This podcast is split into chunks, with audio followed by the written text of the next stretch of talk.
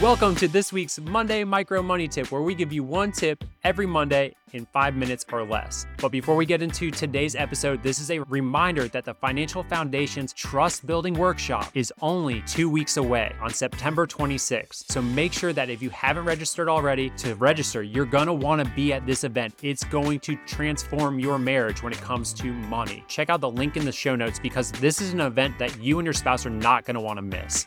All right, on to this week's Monday Micro Money Tip. So, Rebecca, today I want to ask you is credit card consolidation worth it? Credit card debt consolidation can absolutely be worth it. Right. It's really just a matter of what you do after you consolidate that credit card debt. The consolidation itself just is not a complete solution to your debt problem. So, classic answer it depends. It depends. It always depends. The consolidation is not a complete answer. So, if it can be a good thing, what makes it a good thing? Or how do we make it a good thing? Yeah. So, first of all, you always need to run a pretty simple analysis about the difference that you're going to be getting in interest rates and fees that are maybe affiliated with things like balance transfers or consolidation of really any kind. Great reminder there on the fees. Yeah, you need to make sure that the math be mathin'. Um, but aside from that, you also need to have an actual strategy that's two pronged beyond the transfer or consolidation itself.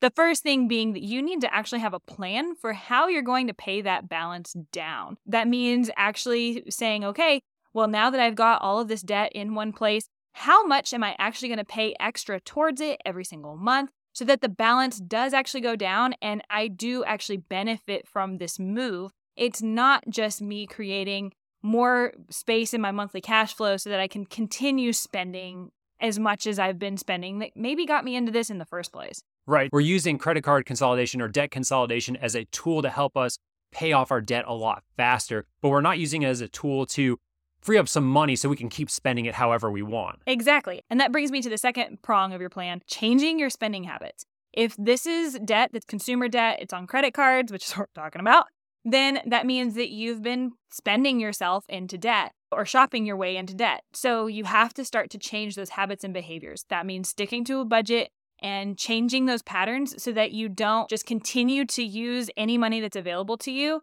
and that debt just sits there for years and years and years and you don't in the long run end up in a better financial position than if you hadn't have transferred the debt to begin with.